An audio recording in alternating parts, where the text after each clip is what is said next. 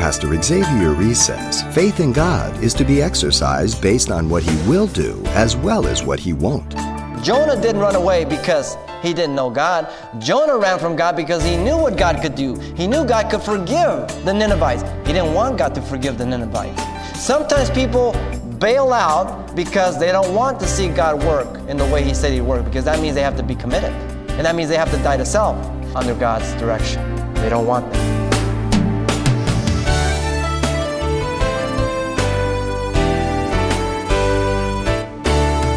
Welcome to Simple Truths, the daily half hour study of God's Word with Xavier Reese, Senior Pastor of Calvary Chapel of Pasadena, California.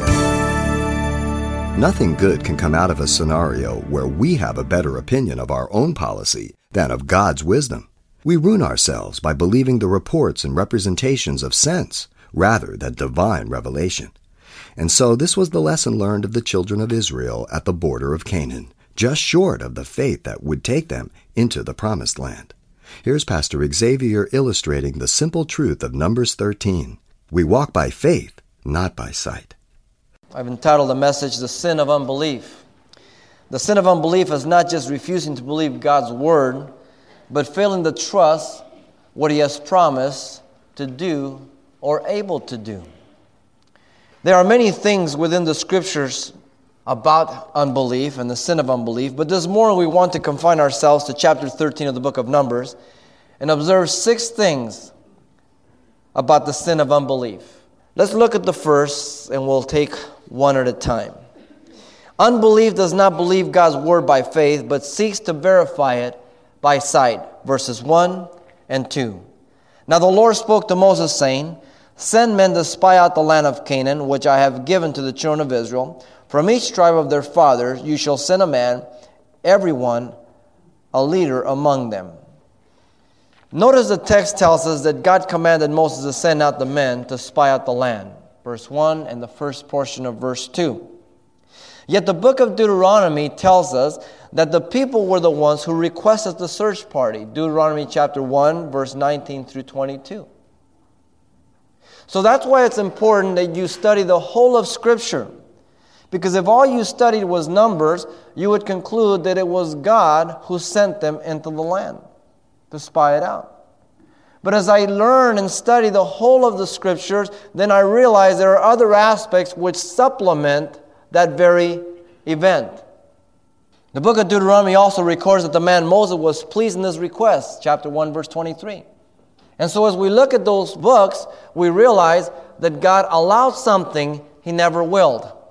Now, that kind of almost seems contradictory, doesn't it? When you look at God's will, there's two aspects of God's will, and we'll see this as we move on. Number one, God's perfect will. The absolute will that will be done, nobody can thwart the purposes of God. God's second coming is going to happen no matter what. And there's things that are going to happen. But there's some things that are God's will for your life and my life that will never happen because of our unbelief. And they do not alter the ultimate purpose of God. Now, notice also the text tells us that God was giving them the land. Very straightforward. The land was promised to Abraham and described in boundaries in Genesis 15, 18 through 21. And as you study the Old Testament, you see that the revelation is progressive. God keeps expanding it. But he promised Abraham the land, gave him the boundaries, defined the boundaries, but he also told Moses when he sent him in to deliver the children of Israel that he would give them the land in Exodus 3:17. And you will notice this as you study the Old Testament. The land and the people are always tied together. The land was theirs. But notice also the word of God was not being believed by faith, but was sought to be verified by sight. The 12 were chosen one from each tribe, verse 3 through 16. The objective was to survey the land in three ways. You get that from verses 18 through 20. First, the strength of the people. Second, the strength of the cities. Thirdly, the strength of the land to produce. Unbelief does not accept the evidence of God, but ignores the evidence of God.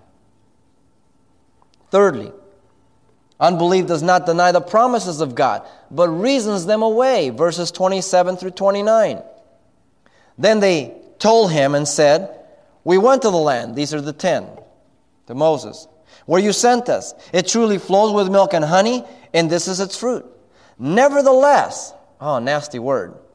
The people who dwell in the land are strong.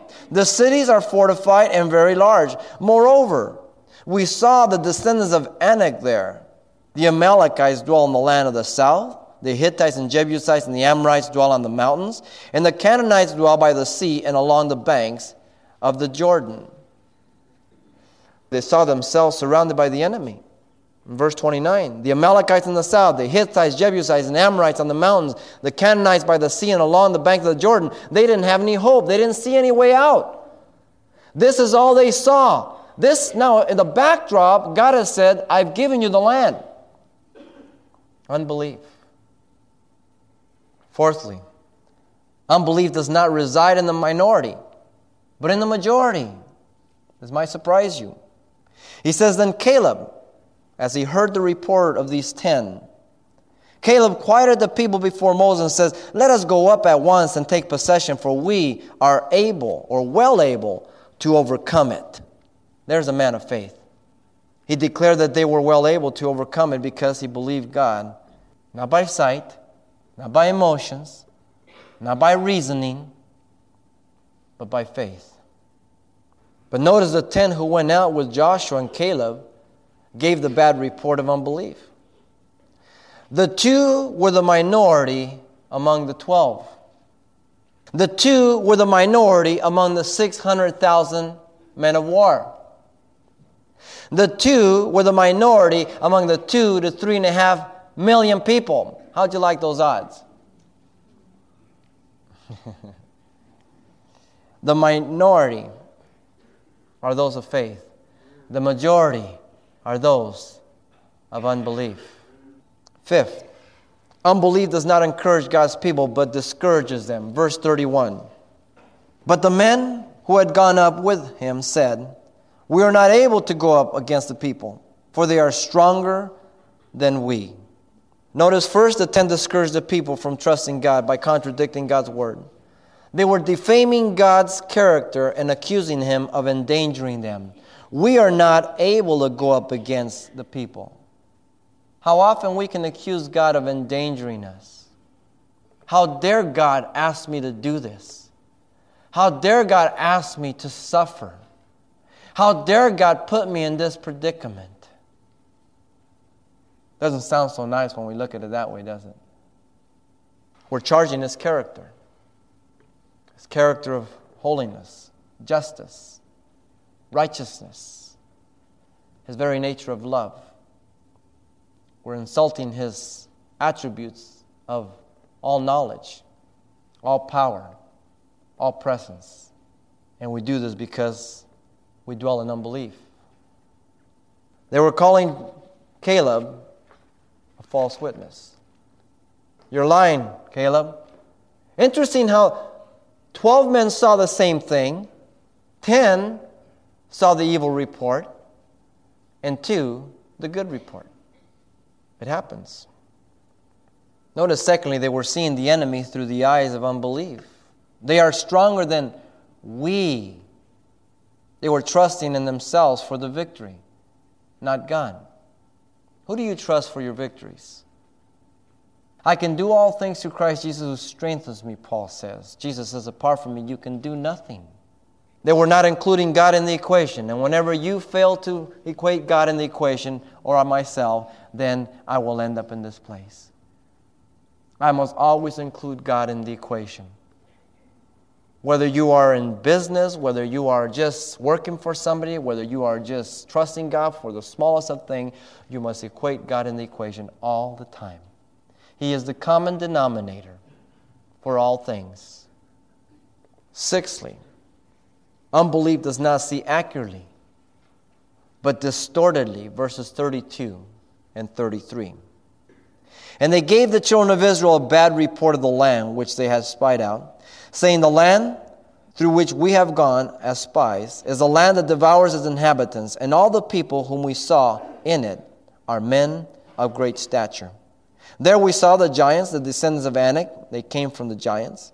And we were like grasshoppers in our own sight, and so we were in their sight. Notice first they declared the land devoured the inhabitants. They could have been referring to the warlike people that ravaged the land and made it infertile. But certainly it was not all the land. But they saw a portion of the land and they equated it to be all the land. You see, they were generalizing as well as contradicting their very own proclamation that the land was a land of milk and honey. And whenever I dwell in unbelief, my vision will be distorted. And I will have a tendency to generalize things. Your children do this often. We never do this. You never buy me that. You never let me go. And you know it's a lie.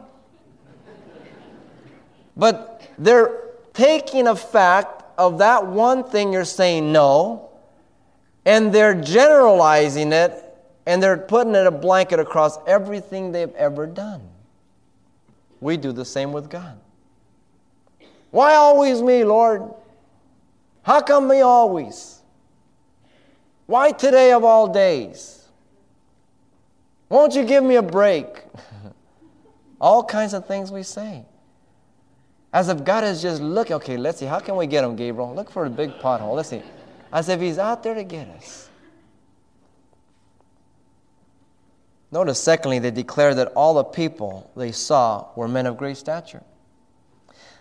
They put fear in the people to cause them to respond in unbelief. God has not given us a spirit of fear, but of power and love and a sound mind. I'm not talking about not looking at reality. I'm not talking about ignoring the circumstance. I'm talking about confronting and dealing with it apart from fear and seeing God in it. And what God's word says. They were exaggerating out of unbelief. They did not include God in the equation. Therefore, no hope was in sight. And that's where people end up. The bottom line is no way out, no hope. What happens? They toss in the towel, people. They give it up. I have seen marriages, I have seen people's life where God has done a tremendous work and God has just blessed them. And you know what? They throw it all away. They throw it all away because they become self will. They do not believe God for the things He says He can do, or they dwell in unbelief because they don't want to see God do what He said He will do. Okay? Jonah didn't run away because he didn't know God. Jonah ran from God because he knew what God could do. He knew God could forgive the Ninevites. He didn't want God to forgive the Ninevites. Sometimes people bail out because they don't want to see God work in the way He said He'd work, because that means they have to be committed. And that means they have to die to self. That means they have to humble themselves. That means they have to be under God's direction. And they don't want that. So unbelief can hit both sides. Now, having looked at these six sins and manifestations of the sin of unbelief, Unbelief does not have to be in our life as Christians. First, unbelief will keep us from God's full rest. When you get some chance today, go home and read Hebrews chapter 3, verse 7, down to the end of chapter 4. This is the parallel to what we're studying in the book of Numbers. Let me just give you a brief outline of it. First, the example of Israel's unbelief of a hardened heart is reviewed from verse 7 through 11 in chapter 3 of Hebrews. An example of Israel's unbelief of a hardened heart is reviewed. It begins with a hard heart. Secondly, the warning against an evil heart of unbelief in departing from the living God is exhorted, verses 12 to 19 of chapter 3. Notice that there it's from departing from the living God of unbelief. Who's he talking to? Christians, not non believers. He's warning Christians about departing from the living God. A non believer cannot depart from God, he is not with God. He is warning believers. Please understand when you read Hebrews, it'll clear up a lot of the seeming difficulties. Thirdly, the application there in Hebrews is fourfold. And you find that in chapter 4. First, verse 1 Let us fear lest we fall short of entering his rest. Number one, here's your application fear lest you fall short of entering into his rest. Number one. Number two, let us be diligent to enter into his rest, lest anyone fall short after the example of disobedience. Be diligent. That's your part. It's God that wills and does of his good pleasure, but you're to work out your salvation with fear and trembling. Philippians chapter 2, verse 12 and 13. Three, let us hold fast our confession of Jesus, our high priest. Chapter 4, verse 14 through 15. Hold fast. Don't let go. Hold on. Number four, let us come boldly to the throne of grace to obtain mercy and grace to help in time of need. Chapter 4, verse 16. Let us, let us, let us, let us. There's the application. God has done everything. What are you doing about what God has done? Are you living it out in faith or unbelief? Thirdly, unbelief can result in God's permissive will, in contrast to his perfect will, resulting in second best due to the consequences. Now, some people object to this, say, oh, no, no, no. all there is. We've looked at many things through Scripture, and here we have it once again. It was not God's will that they search out the land, yet, He allowed the spies to be sent out. What would you call that? That's God's second best, God's permissive will. It's not His perfect will. Saul was not God's perfect will, King Saul. It was the people's will. They wanted a king like all the other nations. They rejected God, their king, and they chose to have a man as their king to be like the other nations. Second best. Permissive will. What was the outcome of that? Israel got in deep trouble. What was the consequence of going and spying out the land? Big trouble. Abraham was told that he was going to have a son of his own loins from Sarah's womb. But instead, they ignored God's evidence. They reasoned it away. They dwelt in unbelief, and he went into Hagar sexually. She conceived, and an Ishmael was born to him. God's perfect will?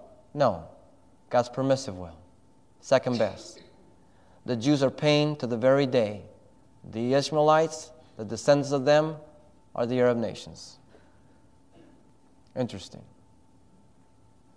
How are you living your life out? God's perfect will or God's permissive will? Make sure you settle for God's perfect will. The permissive second best has devastating consequences, irreversible at times. Fourthly, Unbelief is not a mark that's to be in the lives of the believer. The believer is to live by faith, which results in hope and trust in God. Faith is the substance of things hoped for, the evidence of things not seen. And it is based on God's word, not man's. Hebrews 1 1. Faith is the substance of things hoped for, the evidence of things not seen. God working in me to believe His word and make it alive and to trust Him. Faith was the basis by which the elders, Abel, Enoch, Noah, Abraham, Sarah, and many others came to receive and experience the benefits of God and the blessings of God in Hebrews 11, the hall of faith. Interesting. Men have halls of fame. God has halls of faith. there are no famous people just faithful people.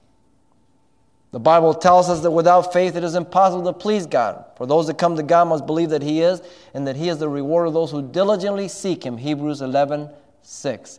Diligently seek Him. A man one day was walking along a narrow path, not paying attention to where he was going.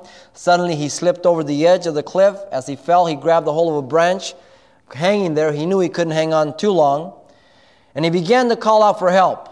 Is anyone up there? The voice said, Yes, I'm here. The man said, Who's that? The voice said, The Lord. Lord, help me. Do you trust me? I trust you completely, Lord. The Lord said, Good. Let go of the branch. The man said, What? I said, Let go of the branch. The man, after a long pause, Is there anyone else up there? you laugh because that's you, and that's me.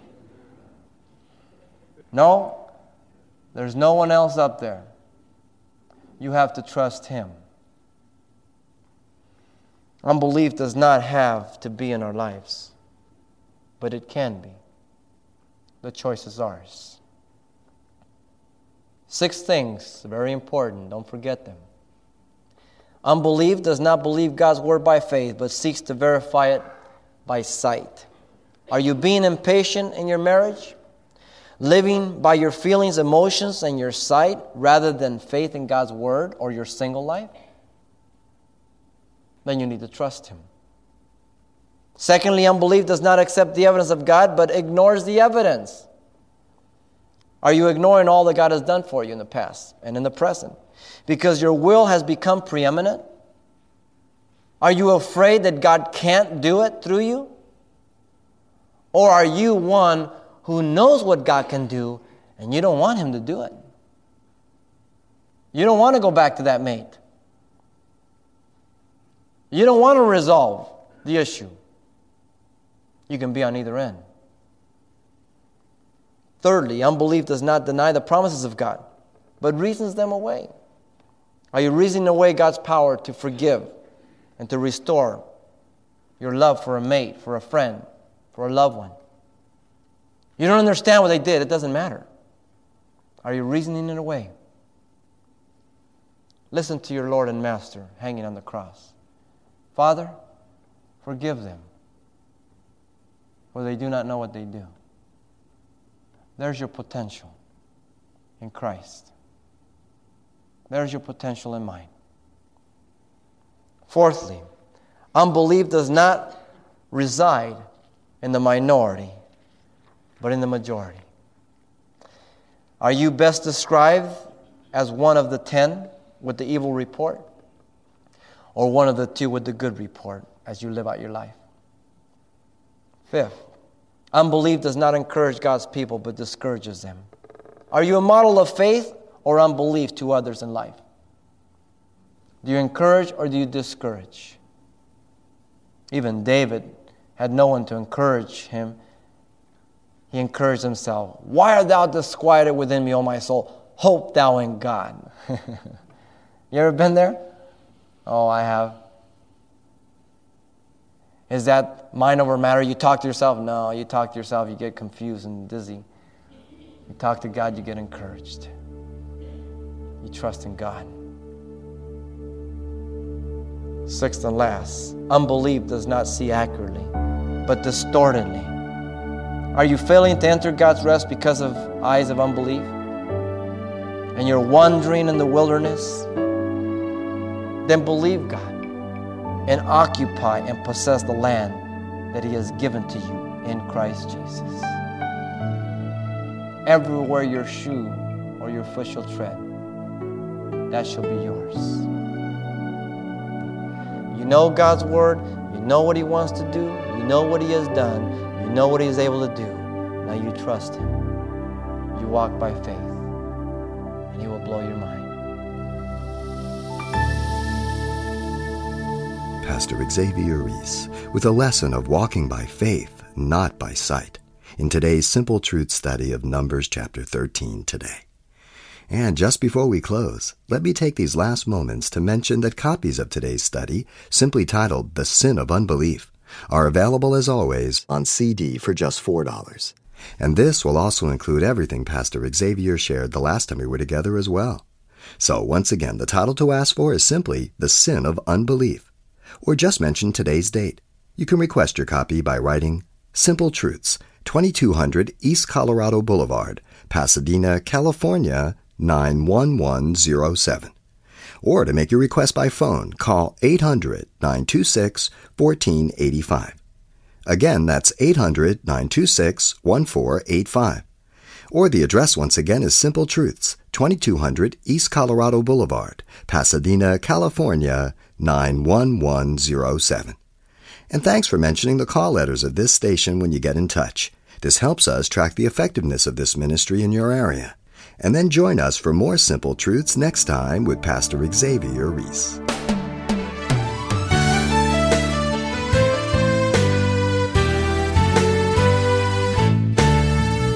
Simple Truths with Pastor Xavier Reese, a daily half hour broadcast, is a radio ministry of Calvary Chapel of Pasadena, California. www.calvarychapelpasadena.com.